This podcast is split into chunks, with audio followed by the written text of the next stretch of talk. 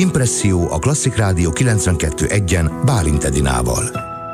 A vonalban Kovács János karmester, üdvözlöm, jó napot kívánok! Kezét csokolom. Ma este a Vigadó díszterméből közvetítik élőben a Nemzeti Filharmonikusok koncertjét. Most is éppen egy próbáról sikerült önt elcsípnem, de mire készülhet a közönség? Online természetesen sikerült kiválasztani egy isteni darabot, Goldmarknak a falusi lakodalom szimfóniáját, ami egy pompás darab, életemben egyszer már összeakadtam vele, de most ezzel a kiváló zenekarral egészen közel jutottunk a darabhoz, és talán nem elterjedt vélemény, pedig tény, hogy Goldmark az egyik legfantáziadúsabb zeneszerző a, a 19. században. Én idáig a, a néhány művétől eltekintve a, a Sába királynő című szintén gyönyörűséges operáját dirigáltam, és akkor szerettem bele a szerzőbe.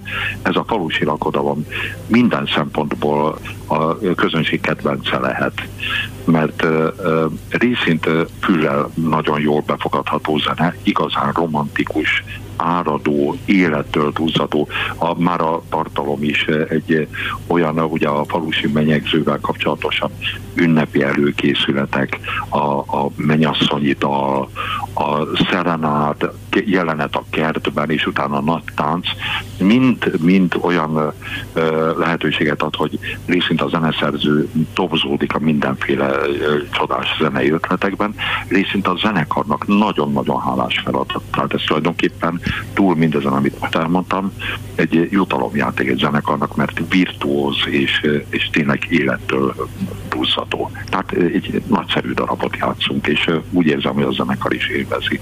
Ezután pedig Heseben ez elő. Bocsásson meg egy pillanatra, ettől Igen. olyan pompás, amire utalsz a beszélgetés elején?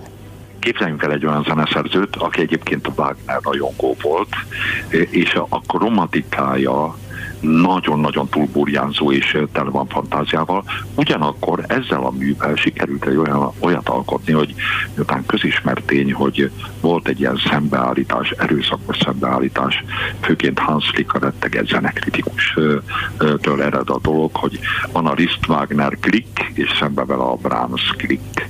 Na most gondoljuk el, hogy amikor Goldmark ezt a szimfoniát megírta, Brahms nagyon-nagyon barátalév és nagyon ö, ö, szívélyesen megdicsérte, hogy a legjobb, amit csinált idáig, és hogy igazán el volt ragadtatva a darabtól.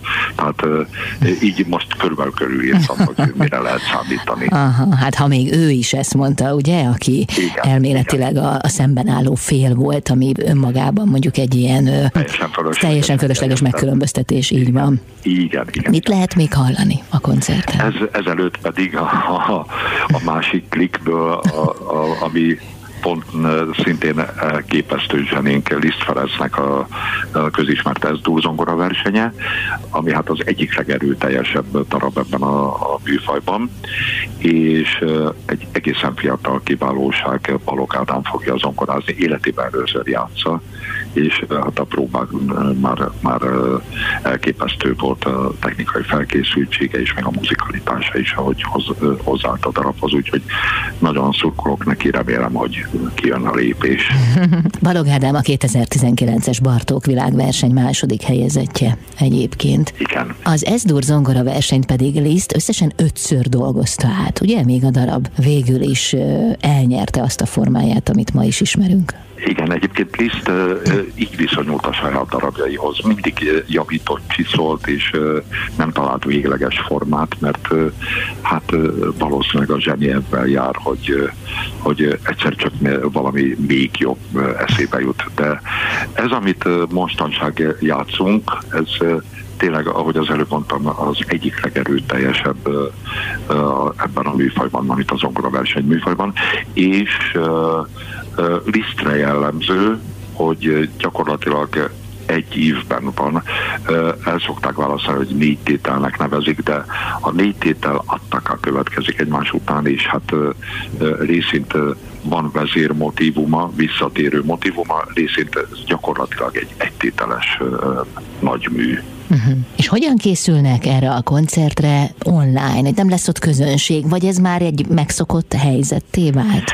Hát nem szeretnénk megszokni. Jó, ezt Én értem. őszinte leszek, mindig elmondom ebben kapcsolatban, hogy engem annyira a darabok izgatnak, és miután a közönség általában az értelmesebbik felemet, az a hátsó felemet látja, ezért én nem szoktam érzékelni annyira a közönséget. Hmm. Nyilvánvaló, hogy nagyon hiányzik, de nekünk most akkora ajándék zenekarnak is, nekem is, hogy zenélhetünk, és hát ez a műsor tulajdonképpen egy kívánságműsor, tehát élvezetes játszani való mindenkinek, úgyhogy minket most ez a tény kevésbé zavar az, hogy a közönség nem élőben kaphatja. A közönségnek biztos, hogy nem olyan jó, mert nem kapják vissza azt, ami élőben, azokat a színeket, tehát még a legjobb hangmérnökkel együtt sem tudjuk azt produkálni, amit élőben hallhatnak, de azért mindent megteszünk, meg kiváló zenekart nagyon színesen játszik, tehát reménykedem, hogy azért a közönség jót fog hallani. Hát összességében ez egy ajándék lesz ma este. Azt remélem. Ha csak én el nem rontom, de majd igyekszem. Biztos nem fogja, nem hiszem. Nagyon szépen köszönöm, és remek egymásra találást kívánok, így is a közönségen, hiszen ők ott vannak, csak nem látják őket, de Igen. lehet, hogy Legyenek érzik. minél többen, akik meghallgatják. Hát erre például lehetőség lesz az online világban, hogy sokkal többen láthassák, hallhassák önöket, mint egyébként. Igen, igen. És reménykedünk egy közöleg nem nagyon késői közeli találkozásra. Az biztos. Köszönöm szépen. Köszönöm szépen. Köszönöm. Kovács János karmestert hallották, hiszen ma este a Vigadó díszterméből közvetítik élőben a Nemzeti Filharmonikusok koncertjét.